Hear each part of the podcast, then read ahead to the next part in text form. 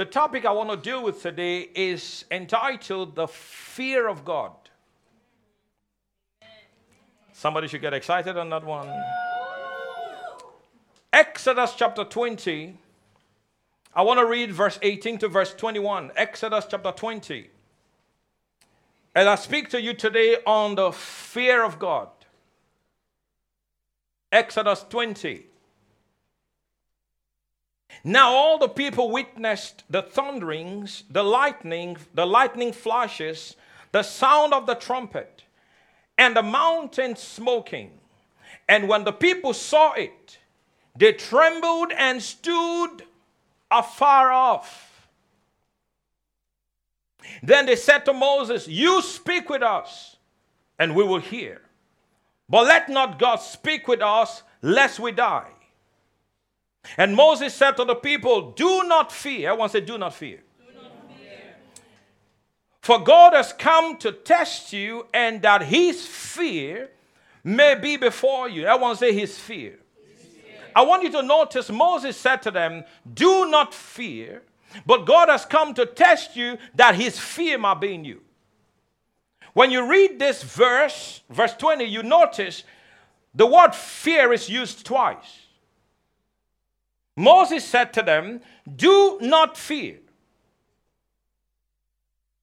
For God has come to test you so that his fear might be in you. The first time Moses uses the word fear, and the second time he uses the word fear, you've got to understand both are not the same. Let's read it this way Moses said to them, Do not be afraid. Some people are afraid of God, but they don't have the fear of God. You can be afraid of God, but not have the fear of God. These are two different things. We should not be afraid of God, we should have the fear of God. Is somebody hear what I'm saying this morning?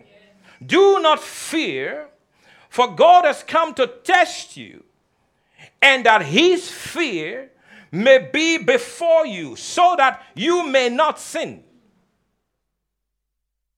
So the people stood afar off, but Moses drew near the thick darkness where God was.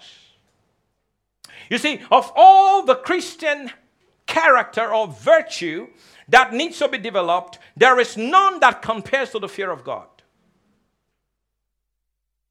We can talk about love, we can talk about patience, we can talk about all the Christian virtues and character that you can develop. I believe there is not one that compares to the fear of God. The fear of God comes top of all the Christian virtue and character that any believer can develop or can cultivate. I want you to notice right here that God brought the people of Israel out of Egypt using Moses, the man of God. And God was about to give them an opportunity of a lifetime. God said to Moses, I want you to bring my people before me because I want to put my fear into them. When I put my fear into them, they will love me and they will serve me and they will live for me all the days of their lives. God was about to give them an encounter that would change their lives. God was about to give them an experience that will stay with them the rest of their lives. And so he says to Moses, I want you to bring them to me. This was an opportunity to live in his presence forever. This was an opportunity to experience the awesomeness of God, but to carry that on the inside of you. And so God said to Moses, Bring them before me because I want to reveal myself to them. But what was it God wanted to reveal to Israel? God wanted to reveal the fear of God to them. But you see the text we read, the Bible says, And when they saw and when they heard, all the stuff, the thunderings and the flashing lights and, and all that they saw, they ran away because they were afraid. No, God did not want them to be afraid of Him. God wanted them to come in contact with Him that His fear may be planted in their hearts. There is nothing that will keep you with God. There is nothing that will keep you in the things of God. There is nothing that will keep you going in your Christian life if it is not the fear of God. If you don't have the fear of God, you might be here today but gone tomorrow. What keeps you and what will keep keeping you is the fear of God that is planted in your heart. All the stuff we do in church, I believe that as we come before the presence and the glory of God, He wants to put His fear in His people because He, he knows that when His fear is planted in His people, they will live for Him all the days of their lives. And I pray today that the fear of God will be planted in your heart. You know, there are things that you cannot teach, there are things that can only be caught. The fear of God is not what you teach. Praise God, I'm teaching and preaching today. But for you that is sitting and listening, this is something you must catch. If you don't catch it, it's going to fly over your head.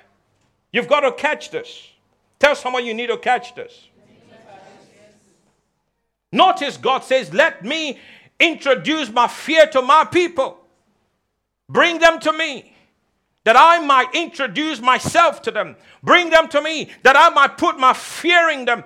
But when they had the opportunity to encounter the fear of God, so that the fear of God will stay with them all the days of their lives, the Bible tells us that they said to Moses, Do not let God speak to us. We cannot handle this. You speak to God and talk to us. We cannot take it.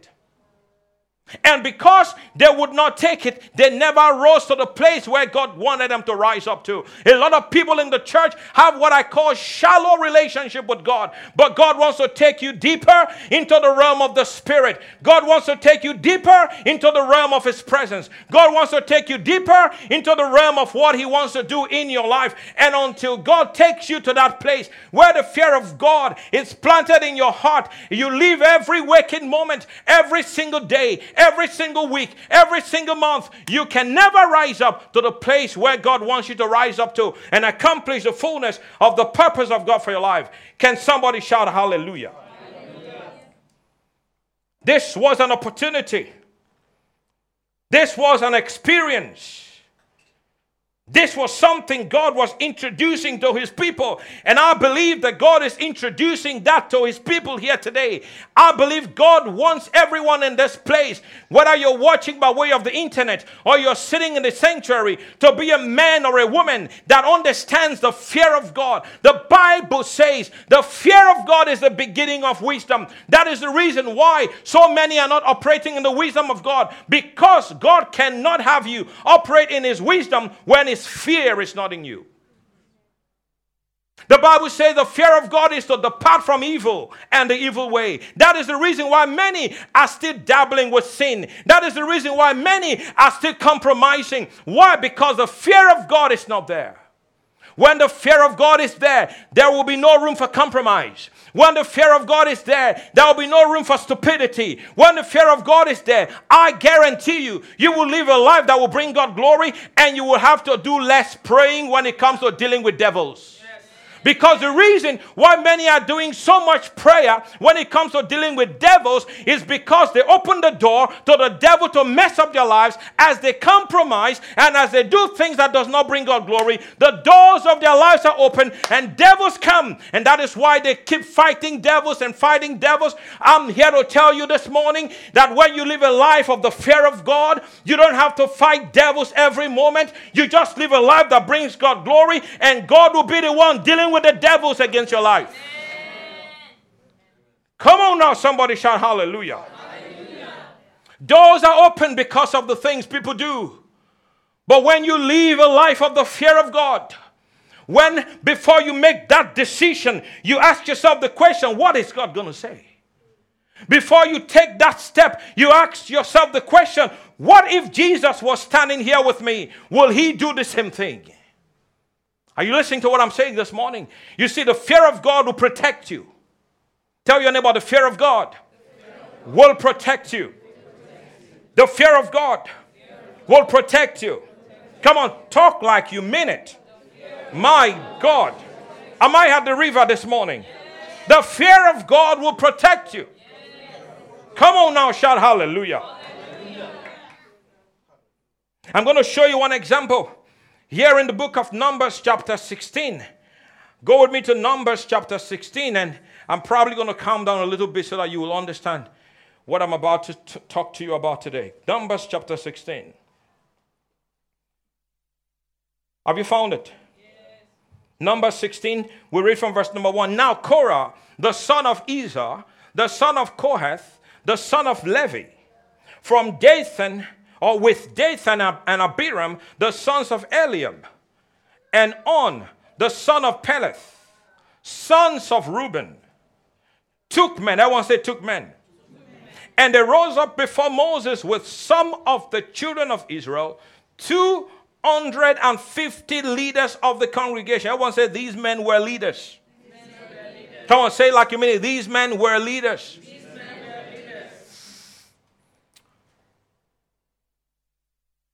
250 leaders of the congregation, representatives of the congregation, men of renown. That was a men of renown.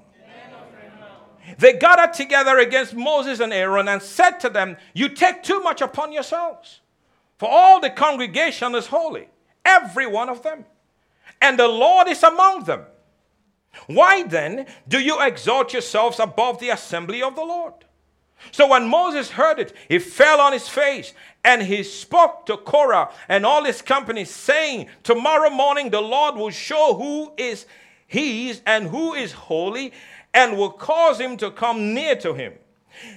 That one whom the Lord chooses, he will cause to come near to him. Do this.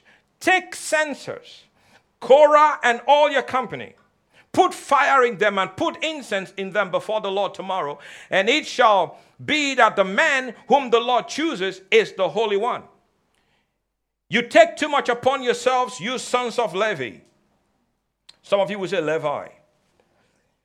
Then Moses said to Korah, Hear now, you sons of Levi, is it a small thing to you that the God of Israel has separated you from the congregation of Israel to bring you near to himself, to do the work of the tabernacle of the Lord, and to stand before the congregation to serve them? And that he has brought you near to himself, you and all your brethren, the sons of Levi, with you? And are you seeking the priesthood also? Therefore, you and all your company are gathered together against the Lord. And what is Aaron that you complain against him? And Moses sent to call Dathan and Abiram, the sons of Eliab, but they said, We will not come up. Is it a small thing that you have brought us up out of a land flowing with milk and honey to kill us in the wilderness, that you should keep acting like a prince over us? Are you, are you seeing the attitude? Anyone picking up the attitude here? Who do you think you are? You've not even brought us into the land of promise. You act like a prince. Who are you? You call yourself a prophet. Everyone in the camp is holy. Don't exalt yourself above them. Who do you think you are? That's the attitude. Can someone see that? Let's go back to verse number 40. Moreover, you have not brought us into a land flowing with milk and honey, nor given us inheritance of fields and vineyards. Will you put out the eyes of these men? We will not come up. I'm reading it with their attitude.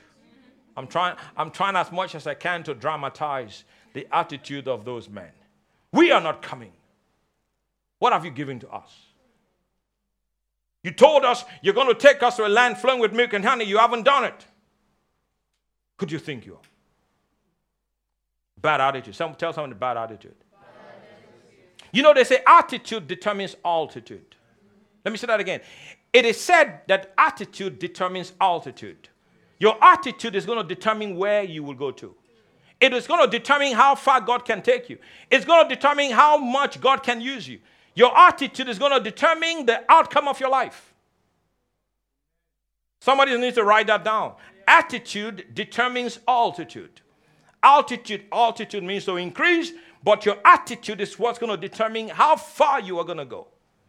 My God, some people have a stinking attitude. Terrible attitude. Even when they deal with God, they have a bad attitude towards God. Even during their prayer time, they have a bad attitude when they pray. Oh. Verse number 15 Then Moses was very angry and said to the Lord, Do not respect their offering. I have not taken one donkey from them, nor have I hurt one of them. And Moses said to Korah, Tomorrow you and all your company be present before the Lord, you and they, as well as Aaron.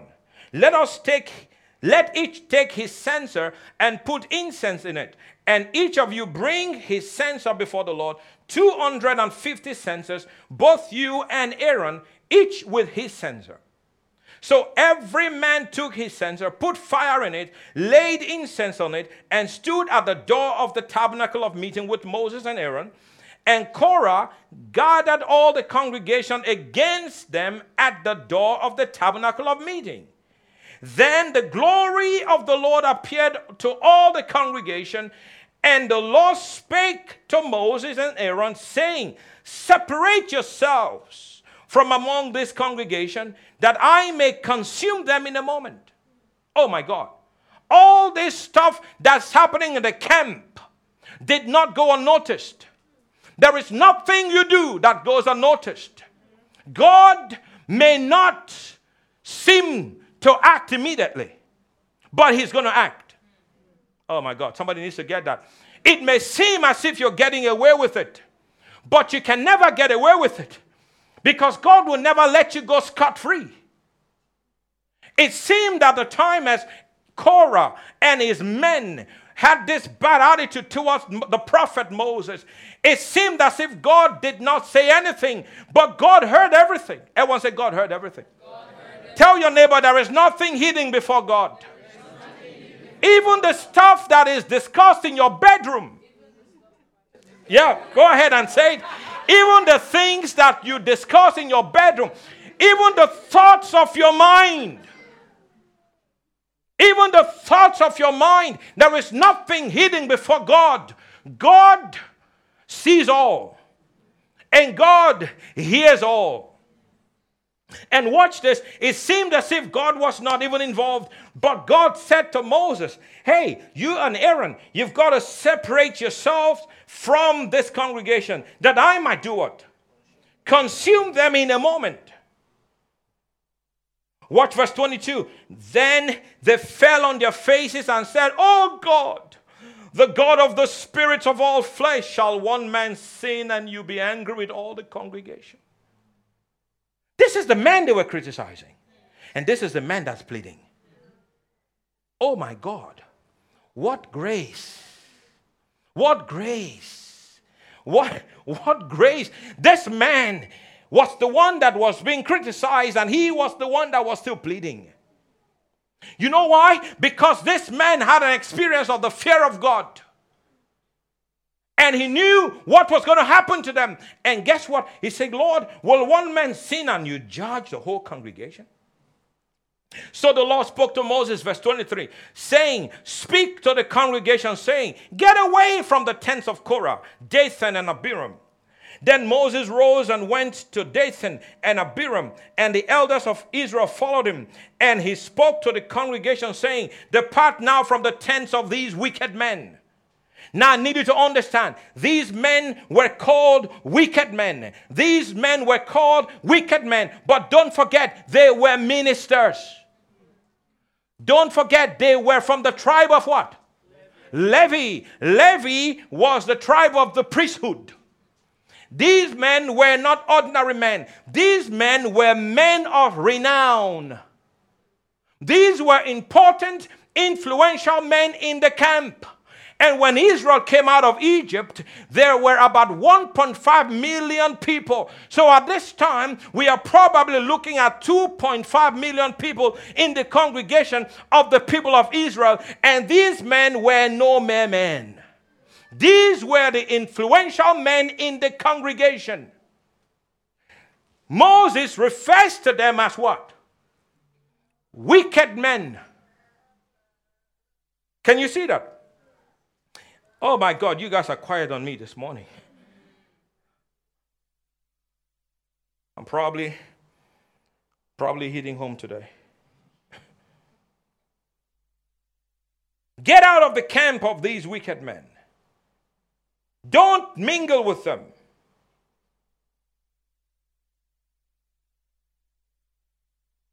Look at verse 25. Then Moses rose and went to Dathan. We've read that, right? Yeah, verse 26. 26, right? 27. So they got away from around the tents of Korah, Dathan, and Abiram. And Dathan and Abiram came out and stood at the door of their tents with their wives. To say their wives, their sons, and their little ones. And Moses said, By this you shall know that the Lord has sent me to do all these works, for I have done none of these things on my own will. If these men die naturally, like all men, or if they are visited by the common fate of all men, then the Lord has not sent me. But if the Lord creates a new thing, and the earth opens its mouth and swallows them up, with all that belongs to them and they go down alive into the pit, then you will understand that these men have rejected the Lord. My God. Now it came to pass as they finished speaking all these words that the ground split apart under them, and the earth opened its mouth and swallowed them up with their households and all the men with Korah, with all their goods. So they all so they and all those with them went down alive into the pit. The earth closed over them, and they perished from among the assembly. Then all Israel who were around them fled at their cry, for they said, Lest the earth will swallow us up also. And a fire came out from the Lord and consumed the 250 men who were offering incense. Skip to verse number 41. Now we see that these men are gone, right? Yeah. Look at verse 41. On the next day, everyone said the next day. All the congregation of the children of Israel complained against Moses and against Aaron, saying, You have killed the people of the Lord. Did Moses kill them? No. Who did? Oh, you cannot speak now. Now you're quiet. Moses did not kill them. The Lord Himself opened up the earth, and the earth swallowed them. Now Moses is accused of killing all these people. Now it happened when the congregation had gathered against Moses and Aaron that they turned toward the tabernacle of meeting, and suddenly the cloud, everyone said the cloud. That speaks of the glory of God. The cloud covered it, and the glory of the Lord appeared. Then Moses and Aaron came before the tabernacle of meeting, and the Lord spoke to Moses, saying, Get away from among this congregation, that I may consume them in a moment. And they fell on their faces.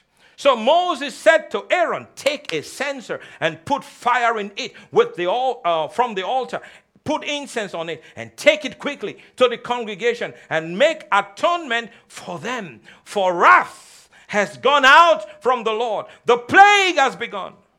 Then Aaron took it uh, as Moses commanded and ran into the midst of the assembly. And already the plague had begun among the people. So he put in the incense and made atonement for the people. And he stood between the dead and the living. So the plague was stopped. Now, those who died in the plague were 14,700, beside those who died in the in the Korah incident incident. So Aaron returned to Moses at the door of the tabernacle of meeting, for the plague had stopped. There are three things that I'm going to share with you from that story. Number one, speaking behind Moses. Someone told me, someone came to see me here in the church, this was years ago, and the guy said to me, I walked into this office in Osmambe and I saw some people that were, they were there talking about you. And he said to me, What they were saying about you was very bad. But the more he sat with me and talked with me, he just realized that what they were saying about me were wrong. He said, I've been sitting with you and talking with you, and I've realized that all they've been saying about you are wrong. But people can sit in a place and talk about you. And they do. You have people who just like to speak negatively about the ministry, negatively about the minister, negatively even about or against the church that they worship. It will shock you when you hear people speaking negatively about their church. If someone came to me and started speaking negatively about their church, it will surprise me. I mean, I had someone call me all the way from Germany. The guy called me all the way from Germany and he was complaining about his pastor to me. You know what I did? Do you know what I did? I called the pastor. I was going to take side with the pastor. He called me from Germany to talk about his pastor in a negative way. No, if you have an issue with him, go to him. Why call me to tell me about your pastor and try to poison my heart? This man is my friend. This man has invited me more than anyone has invited me to preach in any church in Germany. And you have the guts to call me and speak negatively about him? What happened between you and him that you couldn't go to talk to him about? And you know, some people will think, well, Pastor Godwill, I want to tell you because you have wisdom to deal with it. Don't you have wisdom to deal with it? Are you so dumb? No, you're trying to poison me. And I did what I had to do. I called the pastor and I said to the pastor, This brother called me and boom, boom, boom, boom, boom, boom are the things he said about you. That is the reason why, one of the reasons why, as a minister, when you travel to preach, don't go about taking people's numbers. And don't be giving your numbers to them because they might call you to criticize their pastor. And it is not my place to resolve it. I cannot pastor this and pastor that. Come on now, I'm preaching good. Amen. Some of you are so quiet on me this morning, but I know that the word is the truth. Just speaking negatively. It's terrible to just be negative. This is the first thing that I want to show you here. These men, they got together. Notice the Bible says they took men. Everyone said they took men.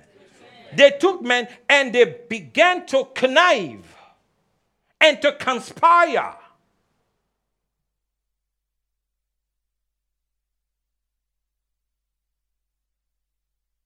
In the case of Korah, his poison was made known. I was say his poison was made known. Do you know why his poison was made known? Because he couldn't hold it. He said it to Moses. In actual fact, I prefer this kind. Let me know that you don't like it. Let me know that you are upset.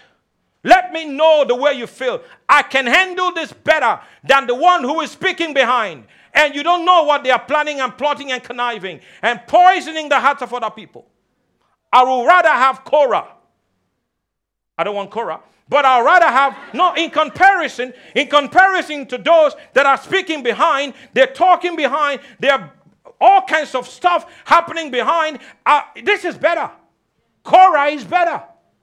Because when Korah confronts you and tells you how terrible you are, and tells you how unhappy he is with you, and tells you how he's not satisfied, at least you can confront that situation and resolve it or show them the door. There are only two ways to deal with it resolve it or tell them to leave. Because in the case of Korah, you know that this man made his issues public. Correct? Moses was aware of it. He said to Moses, You're taking too much on yourself. Who do you think you are? Making yourself look like a prince over the people of God. Who do you think you are? Making yourself look special. But no, that was not the testimony of God. That was the testimony of a man with a wicked heart.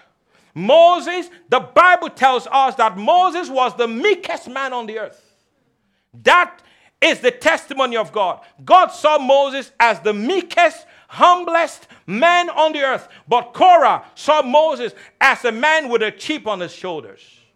as a man who felt he was better than the rest of them. Because the heart of Korah was a wicked heart. There is, listen to me, until the fear of God comes into people, their hearts will never be changed. That is the reason why you've got to understand this is not what you can teach. This is you can teach it, but until people catch it, it's not going to work.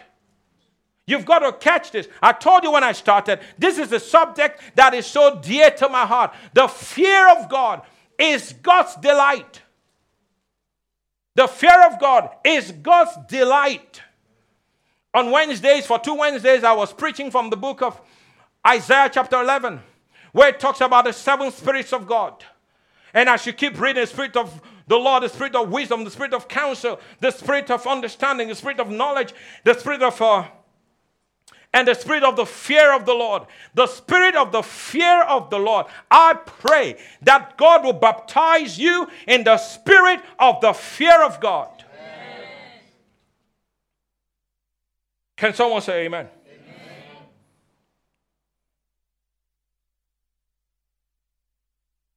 The moment you walk in and people stop talking, there is a conspiracy.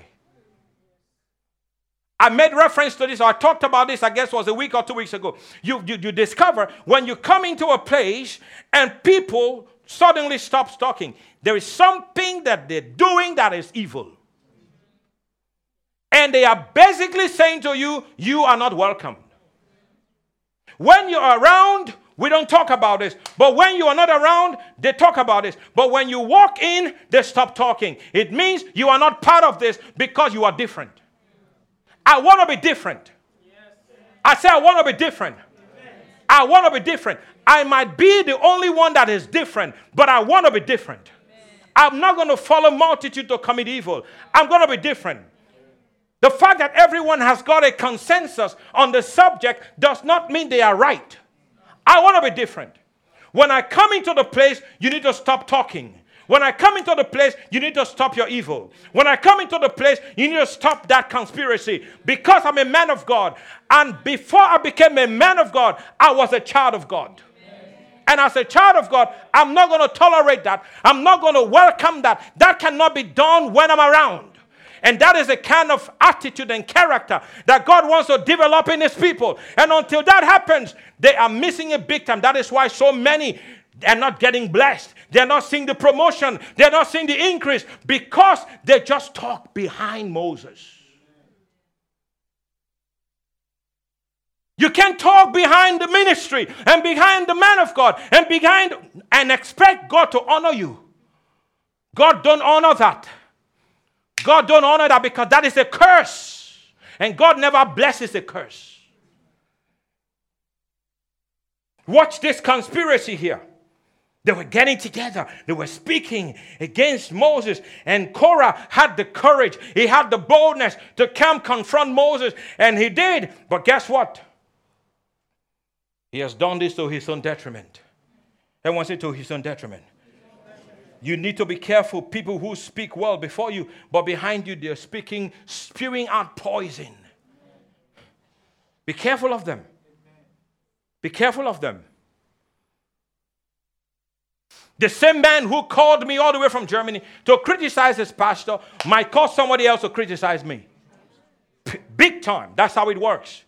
And the moment you open your ears, as if your ears are trash cans, and you begin to listen to their garbage, they're going to it's going to seem as if you have a great relationship with them because what? You are listening to them and hey, that's fine, you encourage them.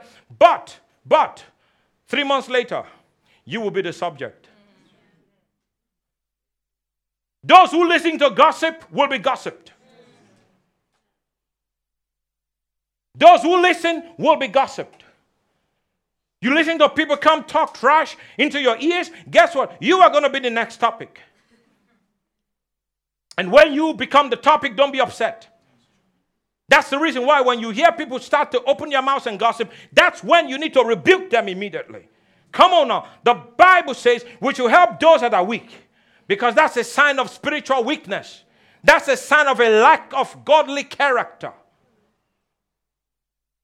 A great a man just passed on right now in the body of Christ, and it's become a big deal. People have asked me the question, What do you think about this preacher? I said to them, I was not thinking about him. What's the problem with people always wanting to have your opinion about another person?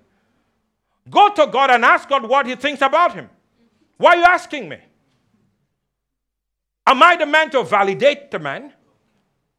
So, what if I tell you that the man is a great man of God? What will you do? No, you are not asking because you think he's a great man of God. You are asking because you have an a polluted opinion already.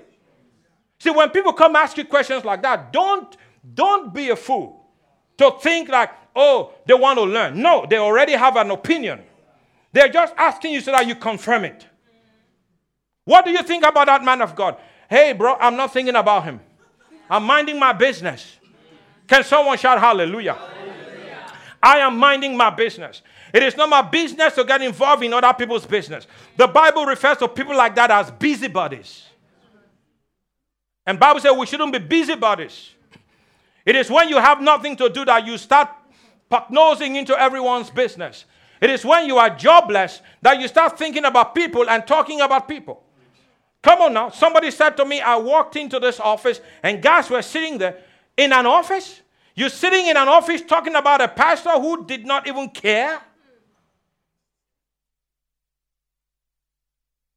I've never seen stones thrown at a tree that's got no fruit. Somebody will get that next week. Nobody throws stones at a tree with no fruit. It is when the tree has fruit that you throw stones at it. And by their fruit you shall know them. So when people can sit in an office and just talk against the man of God, it means that they are jobless. And some of you that are office owners and business owners, it's time for you to begin to kick people that are busybodies out of your office. Because they're coming in there to pollute your office and to infiltrate your office with their evil. When people open their mouths and begin to speak like this, you've got to understand they are releasing something into your office. And you know about it. If you know about it, you nip it in the bud. You tell them, hey, bro, this office is not for gossips. You leave this place and you never come back. Go on, Jack. Don't you never come back. Don't come back. Don't ever come back. I don't want to see you here ever again. Oh, you are mean. No, I'm not mean. No, I'm, trying, I'm trying to protect myself. Oh, you are mean. No, I'm not mean. I'm trying to protect the people of God. Oh, you are mean. No, I'm not mean. I'm trying to protect my heart. Be careful of people who speak nice in front of you and speak negatively behind you. Two faced. The word hypocrisy means two faced. Two faced. Everyone say two faced. One face, uh-huh, laughing. One, the other face look like that, that's a per, that's a wolf in sheep clothing. And I've got a responsibility. One of my responsibilities is to take out my no, my rod. I use the staff for the sheep. I use the, the rod for the wolves. My rod and my staff, they comfort me. That is, you know. I've got a staff and I've got a rod. Right? Come on, I'm preaching good. Say amen. amen. Thy rod and thy staff. There's something you do with the rod. And and listen, you beat people off. You do what? Beat them off. Beat them off. Oh, don't look at me that way. Some of you know uh, the church is a hospital. Where do you find that in the Bible? the, the church is a hospital. Every sick person should come. Hey, my brother. Hey, my sister. Who, who told you that the church is a hospital? No, the church is not a hospital. The church is a house of God. The Bible says that we have become members of the household of God. Who told you the church is a hospital? And then someone would say the church is a bakery. Oh, yeah, because if the church is a hospital, then the church might be a bakery too. Before you know, the church is something that the Bible does not say the church is. No, the church is the house of God. The house of God with people of God that coming there. Yes, many are still struggling with all kinds of things of the flesh, Oh, oh, oh, yes, we've got to help those people. But when you just see that some people are not willing to make any kind of adjustment, they are just there to cause trouble, they're just there to infiltrate the hearts of other people with their evil, then you've got to do something about it. That's what you also have to do with your children. I am a husband, I have a wife, and I've got children. You can't come into my house to mess up. I'm going to, sh- I'm going to kick you. I'm Even though it's summer, I'm going to go to my where I put my winter boot, put them on, and kick you with my. I'll kick you so hard because you can't come mess with my wife. You can't come mess with my children. I'm not going to let you do that. Now, if I'm not going to let you come mess with my family, why will I let anyone come mess with the family of God? Why should you let anyone come mess with your business? Are you now getting the picture? This is important. So, the first thing he was, uh, they were speaking behind his back. Number two, number two thing that you've got to understand in the story you've got to keep fighting to keep your heart clean. Keep fighting. You've listen, it's a fight to keep your heart clean. The closer you get to the ministry or the minister, the more you have to keep your heart clean. When I listen to me, I've been with Pastor Corey now for 22 years. I want to say 22 years. 22 years. And I'm honored. It's an honor. Spiritual parenting does not have anything to do with age. You can be 20 and be the spiritual parent of a man of 25. It has nothing to do with age, natural age, birth age. Are you listening to me? When I came into this church and I understood and I knew in my heart, this place is home.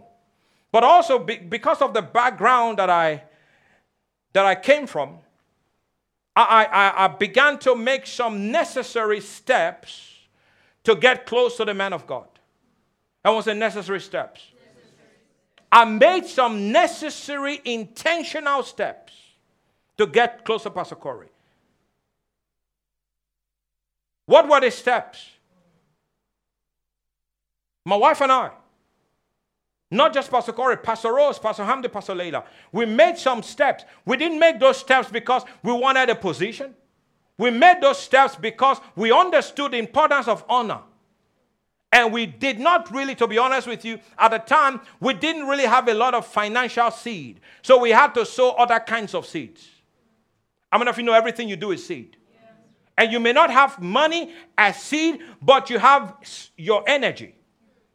You have your strength. Is that correct? And so, what we began to do, Pastor Corey particularly, I would go to him, and whenever he was moving apartment, guess who was there to help him? Moi.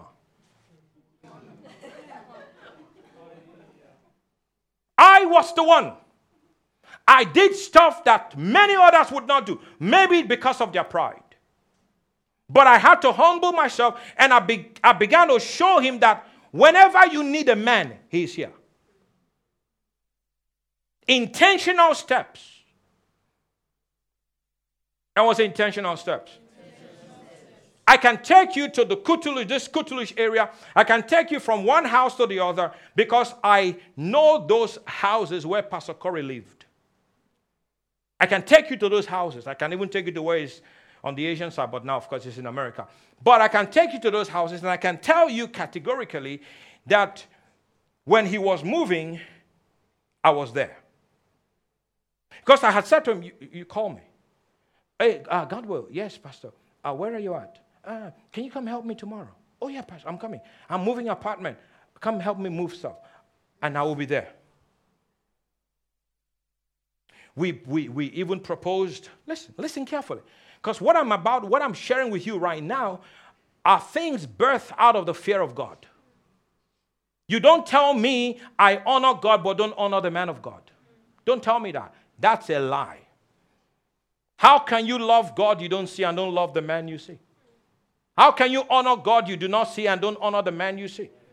And don't get me wrong, I'm not preaching a message about me today. I'm just trying to help you. And I'm trying to give you an example of how I lived my life and how I still live my life. Because I want it to be a blessing to you. Amen. So we offered. When you want to iron your clothes, call me. My wife will go clean their house. My, I will go, I, my wife was cleaning the windows and I was ironing their clothes. That relationship also came under pressure. It came under attack by my own people. Because the moment you begin to get close to your pastor, people begin to talk. But they are not willing to do what you did.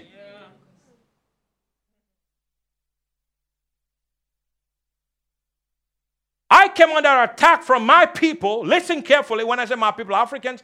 He came under attack from his own Turkish people. He has been attacked for being close to me. I have been attacked for being close to him. It is nothing but an exposure of the wickedness of the heart. It's an exposure of the wickedness of the heart. Because to the man whose heart is pure, all things are pure. But to the man whose heart is polluted, everything is polluted because they have their own special set of glasses that they look with or they see with. So we began to take steps, intentional steps. That was intentional steps. And oh my God attack or attacks. People attacking you because you are close. Look at the ministry of Jesus. I just recorded, I just recorded, uh, I think I have a few more classes to go, but I'm recording right now for Bible school, online Bible school. I'm recording New Testament survey. And as I'm recording New Testament survey, I came across this thing again, this thing that John the Beloved had with Jesus. When you read the book of John, the Gospel of John, he said, I am the disciple that Jesus loved. The Bible described John or describes John as the disciple who had his head on Jesus' breast at the communion table.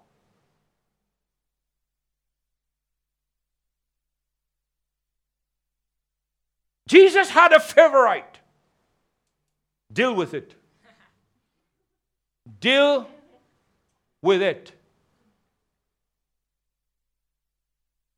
There are things you do to get close. When, listen, when Nadab and Abihu, the, the sons of Aaron, when they offered strange fire in the presence of God, I don't know if you remember the story. They had gone into the presence of God and they took their own fire.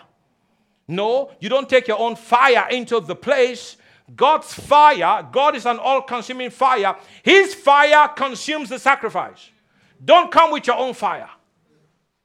But the sons of Aaron, who knew how to present themselves in the tabernacle or in the presence of God, decided today we shall take our own.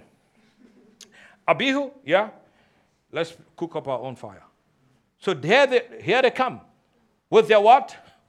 With their own fire. The Bible refers to their fire as strange fire. So when they came before God with their strange fire, the Bible tells us that the fire of God consumed both of them. Because they shouldn't come to the presence of God with their own fire. God is an all consuming fire. Don't bring yours. Now, watch this. Aaron had four sons, right? Uh, Eleazar, Nadab, Abihu, Ithamar. So now Nadab and Abihu are dead. So Aaron wants to cry.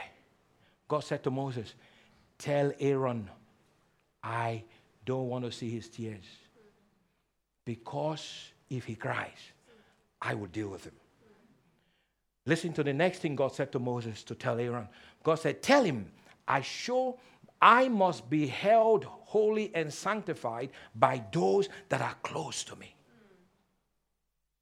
Those that are close to me. Why does the Bible say, To whom much is given? Much is required. Why? Because there are levels in God. You can't come to that level of closeness to God and not expect to take responsibility. In actual fact, the reason you even came there is because you took responsibilities.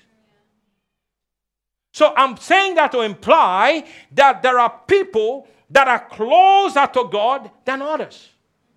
Deal with it. There is something you've got to do to come there. And if you're willing to pay the price to come there, you will. I said you will. You know, Kathryn Kuhlman, when she was alive, the woman, that woman, amazing woman preacher that carried such glory, when she would walk into the place, the presence of God would walk into the place with her. She said, Young people, all you see is the glamour, but you don't see the price. You don't know the price I paid. All you see is when I come on the stage, you see the, the people see miracles, blind eyes open, all kinds of things happen. Oh, wow, what an amazing ministry. I wish God can use me in doing that. No, God will not use you until you pay the price to do that. There is a price to pay, my friends. Why would God anoint her like that and not other people? Because she paid the price. He said, I know the day Kathryn died. You die to yourself. You die to your plan. You die to your purposes. You die to the flesh. And you come into the place of the glory of God. And that glory begin to flow out of you. And when people see it, they want to have it. But to have it, you've got to pay the price. I heard that. I think it was uh, Reinhard. I don't know if you know Reinhard Bonnke. Someone said to a man of God, Lay your hands on me and give me the anointing on your life. He laid his hands on the man and said, God, give him all my troubles. The man said, No, no. I want the no. Oh yeah, you don't have an idea. You want the anointing on his life, but you're not willing to do what it takes to come into it. What am I trying to say? There are levels. Everyone say there are levels. There are levels. Come on, say it like you mean it. There are levels. There are levels.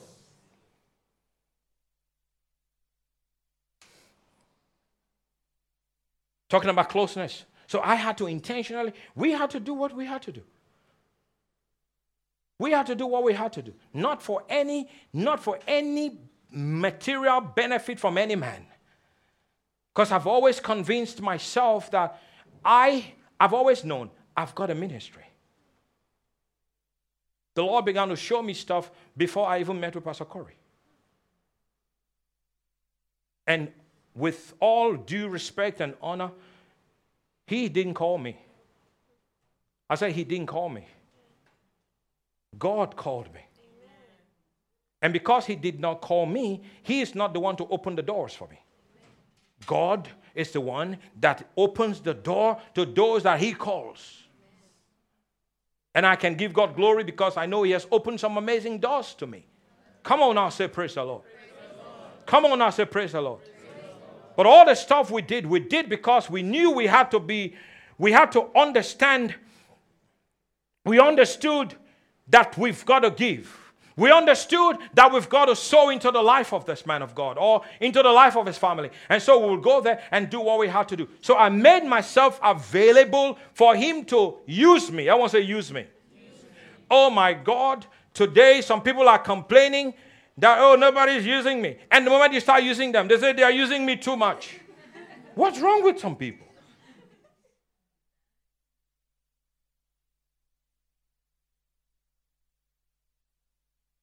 Jesus had John the beloved.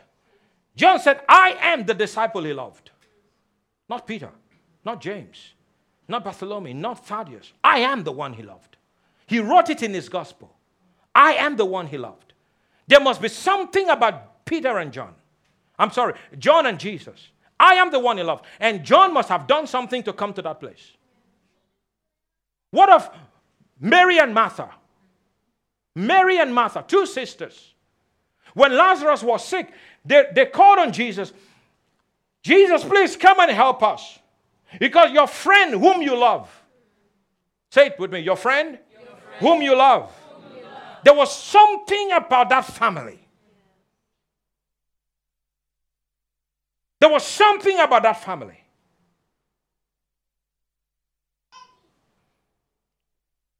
But the more I got closer to my, my pastor, see, see, there, there, there, you've got the benefit of your sowing seeds, but then you also must be very careful how you relate with that man. Because familiarity breeds contempt. So you've got to, you can't become too familiar. That was the temptation. That was the temptation. You can't become too familiar where you now think, oh, I'm, I'm, we're body buddies, we're rubbing shoulders. You also have to maintain that. But look at Korah. What did he do? Who do you think you are?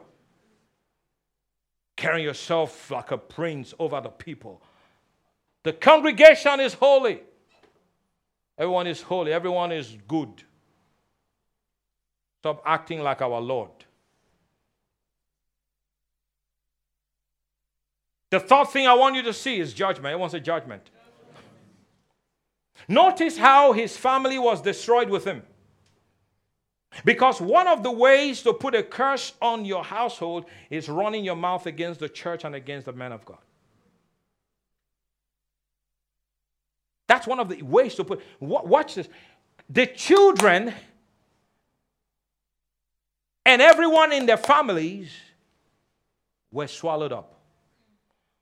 Those kids were innocent.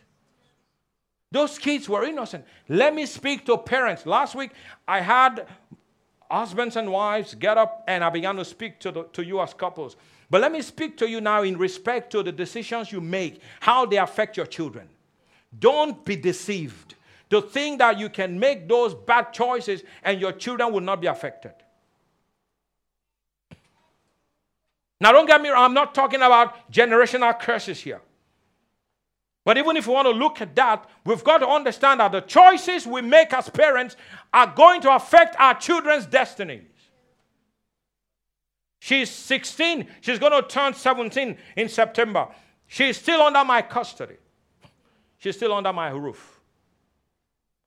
Choices that I make will affect her.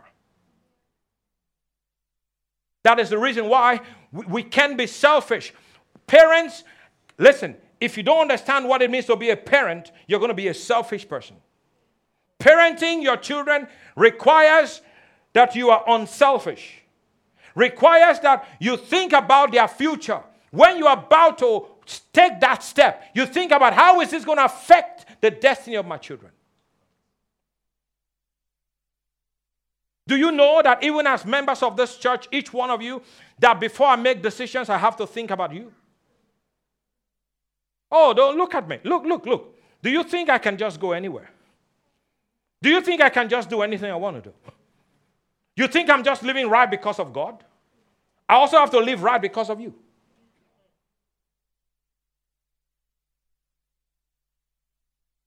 I also have to live right because of you. The fear of the listen, the fear of God. You walk in it consciously daily.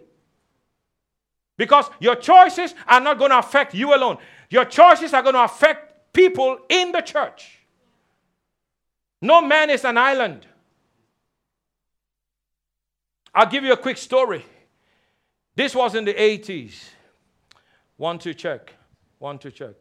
Can we give more volume on the house, please? Because I came here and I noticed it was too low. In the 80s, two American men of God. These were these were the top men of God in America. I wouldn't mention names, but they both fell into sin. The top, when I say top, I mean, I mean top, in the ages, they fell into sin. And one of them was locked up in prison for what he had done. So, as he was in prison, a younger preacher went to see him in prison. You know when I say great men of God, I mean top, top men of God. A younger preacher goes to prison to see this man of God who was locked up in prison because of the financial issues that he had with the ministry. The younger minister visits him and asks him a question. Listen to the question he asked this great man of God. He said to him, When did you stop loving God? The man of God, the great man of God in prison said, I never stopped loving God. Younger preacher said, You can't say it. What do you mean you never stopped loving God? You never stopped loving God and you did all those evil stuff you did? He said, I never stopped loving God. I stopped fearing God. Mm-mm-mm. He said to him, There are many in the churches in America that love God, but they don't fear God. The love of God don't keep you. The fear of God keeps you.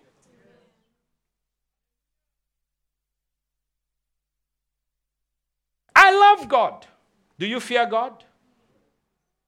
The love of God is not what keeps you from sin, it's the fear of God.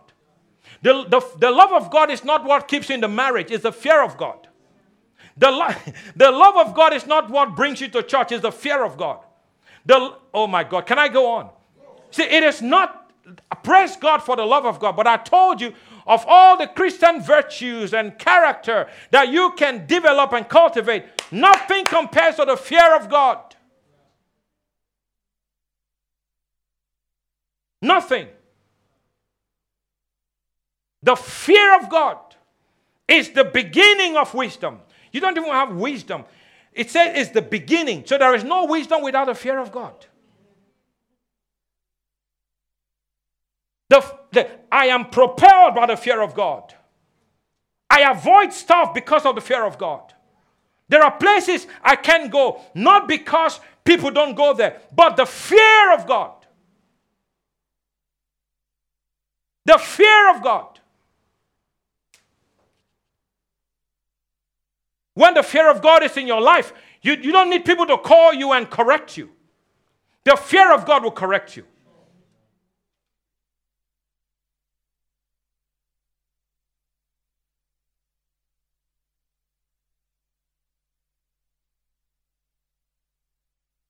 The man said, I did not lose the love of God. I lost the fear of God. And there are many in the churches in America, he told the young preacher, that have the love of God, but they don't have the fear of God. May God burn his fear into your heart today. May God do a work in your heart today so that the fear of God will be put on the inside of you every waking moment, even in your business, on a Monday, on a Tuesday, Wednesday, Thursday, Friday, Saturday, Sunday. The fear of God is burning in your life, and you're living your life to the glory of God. The fear of God. Fear of God. Watch how this man's family is destroyed.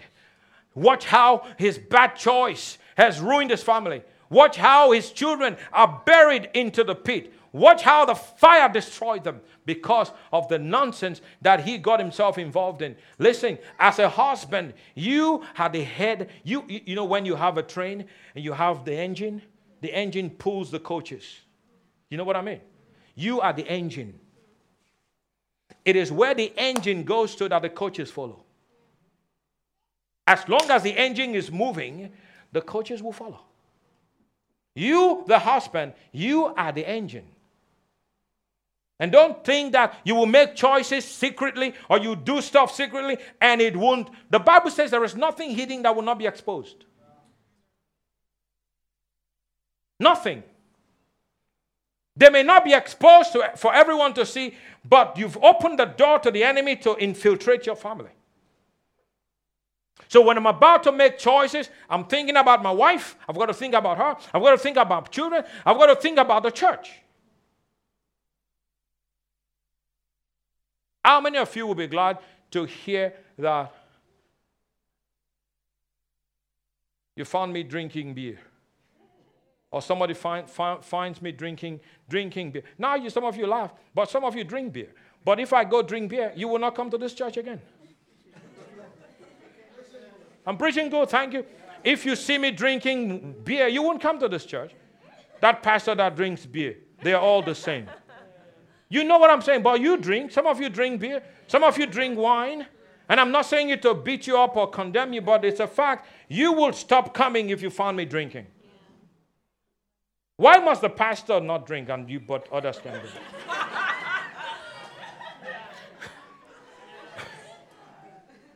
Come on now, preaching good, say hallelujah. hallelujah. Why is it the pastor cannot have a side chick?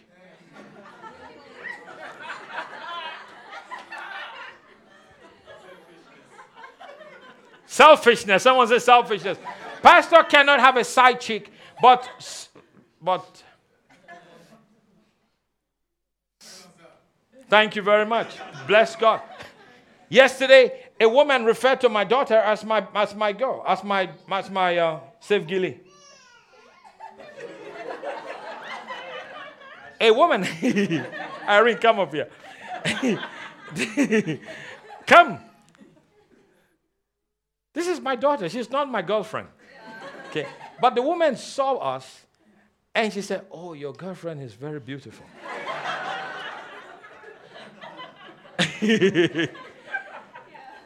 when we told this story to my wife, she said, Are you that young?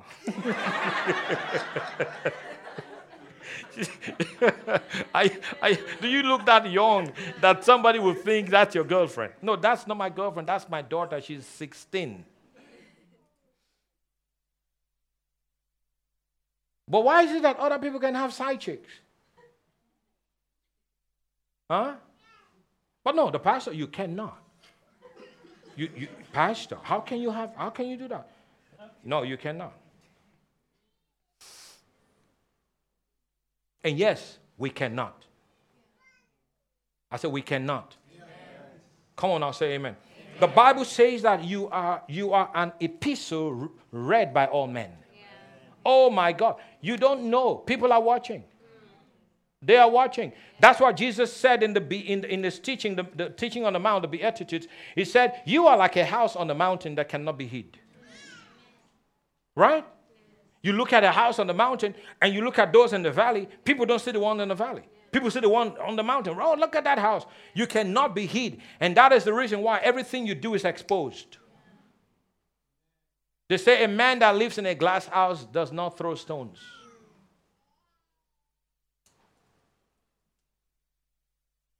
But the fear of God, all of this is not, this is not, this is not uh, giving you a bunch of rules and regulations. That's not giving you a bunch of religious rules. No, the fear of God is what keeps us. It keeps us. Before I speak about people, I think. And if someone comes to talk to me about somebody, I, I want to, I want to it, it's, see, you've got to learn how to pick the spirit behind the conversation.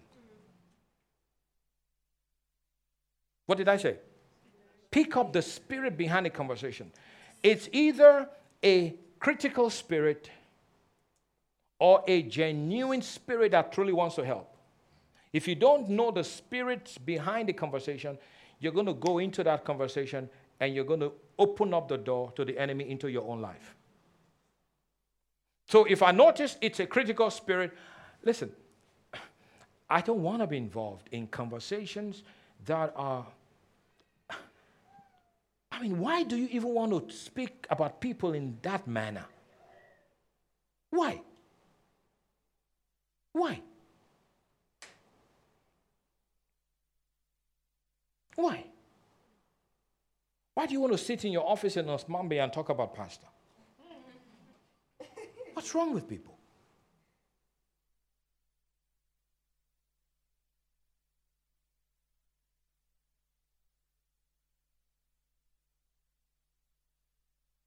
The Bible says, because of all these, now I'm just talking about the third thing judgment. What's a judgment? judgment. but the Bible says, because you do not discern the body of the Lord. For that reason, you die young and many of you are weak, and many of you are sickly. Because you do not do what? Discern the body, not the head, the body. Jesus is the head, the body is the church. Right here, this is the body. Jesus is the head.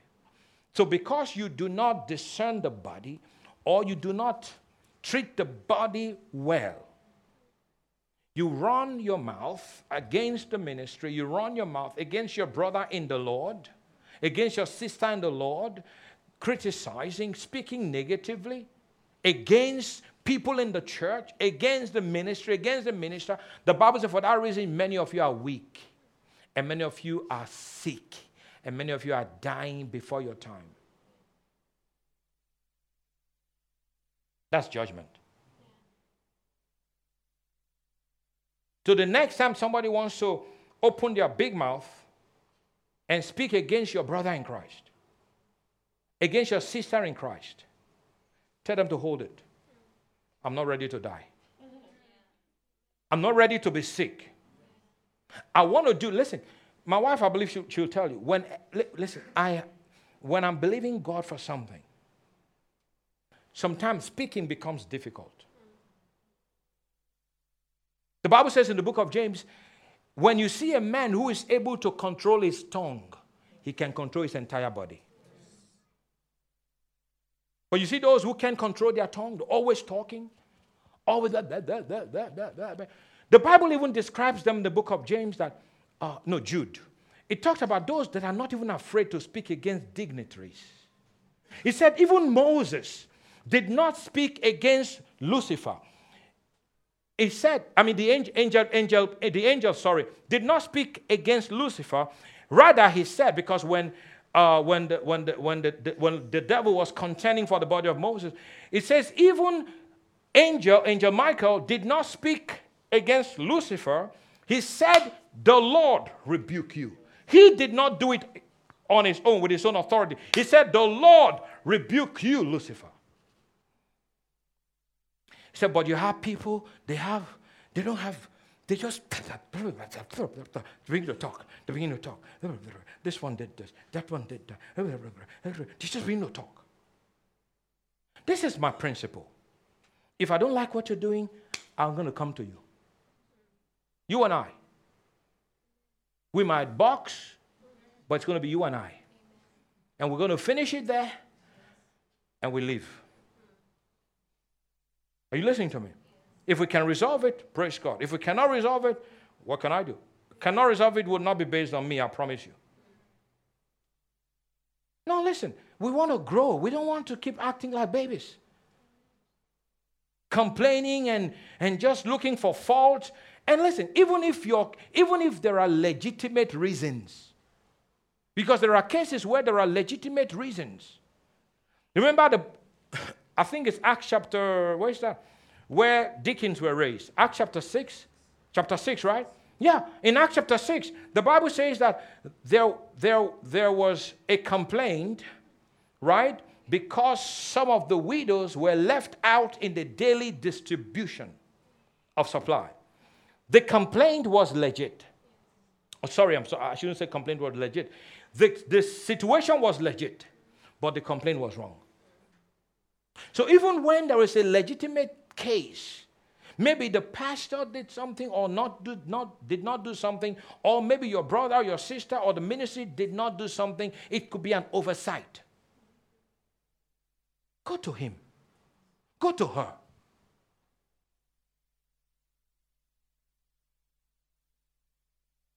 They shouldn't be complaining because that is the reason why many died in the wilderness. And when you come over to the book of First Corinthians, Paul actually talked about that. He said because they were complaining and all of this, they were beaten by serpents and they died.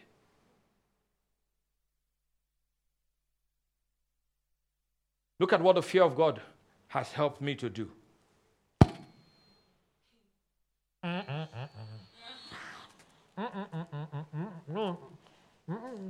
Pastor, say something. Mm-mm-mm.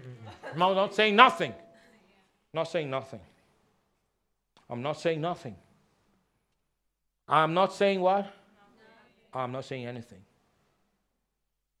How about you're stupid? Oh, well, that's your opinion. That's your opinion. I'm not saying nothing. And even if I want to say anything, I go confront the person. Right? We'll go do it. Let's do it. Henry, um, I want to talk to you about this. These are the things, these are the things. And put them all on the table. I met with a pastor a number of years ago, one of the pastors in the city. I won't mention the name. I met with him. I said, You will get to know me as we build this relationship, but I don't sweep things under the carpet. And I gave him boom, boom, boom, boom, boom, boom. These are the things you've done. I'm putting them on the table. Let's deal with them. And when we deal with them, we finish, we hug, praise God. Today we are friends. But I'm not going to pretend as if nothing happened and hey, hey, hey, hey, see you on the people see you. Ha ha, how are you, man of God, man of God? You know, it's just lip service. Lip service. In your heart, eh, he's not a man of God. Hey, sister, how are you? but they live in your heart. You know. You know what you do. That is, these are the things the fear of God will remove from our lives. Amen. Come on now, say amen. amen. The fear of God will get rid of all this stuff. The fear of God will get rid of all this stuff. And let me also say this, Perchika, get on the piano. Listen, no perfect relationship. Do you, do you know what I just said now? Do you understand what I just said? There is no perfect relationship. In your relationships, you're going to have issues. No relationship is perfect. If the relationship between Jesus and the people he came to save was not perfect, who do you think you are? Are you better than Jesus?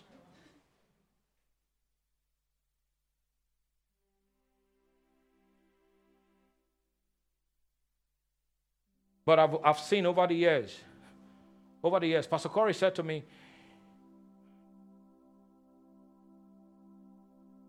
let's just leave that. They may not handle it. some people may not they don't want they don't need to even hear it.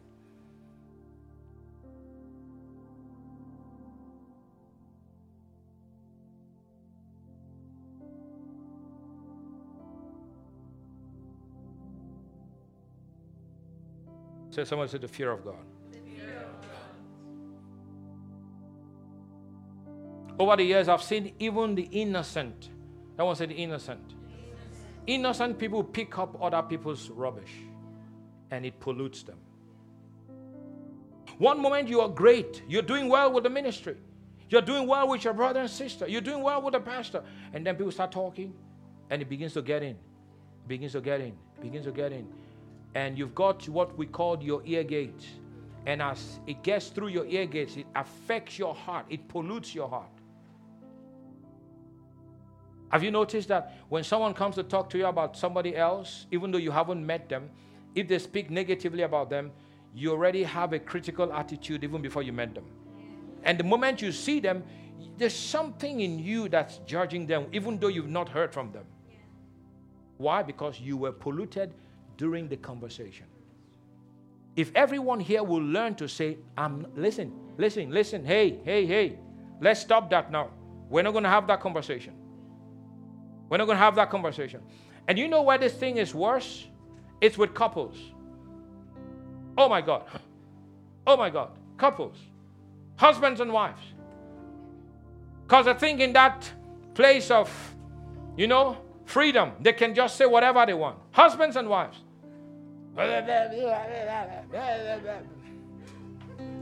Shut up! Husbands and wives. It's worse with them.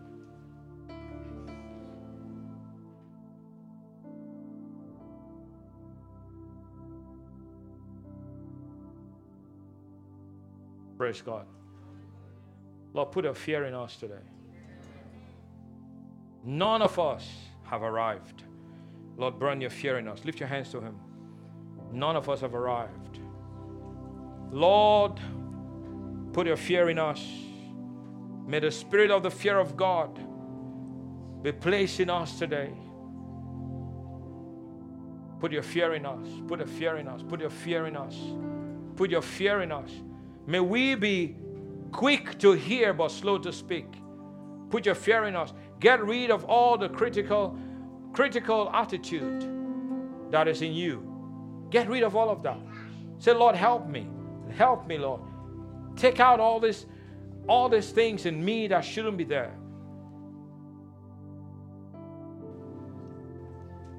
And Lord, every bad seed that has been sown, that's producing a harvest, Lord, I pray that you give me a crop failure. Crop failure. And may, may the harvest stop. In the case of Korah, he was gone. And if you notice, you notice, even though Korah was gone, the, the, the, the criticism and the evil of Korah had infiltrated the camp. The next day, the people rose up against the man of God. So, oh, Moses, you've killed God's people. No, it wasn't Moses who killed them. They died because of the evil of their ways. I pray in Jesus' name over you right now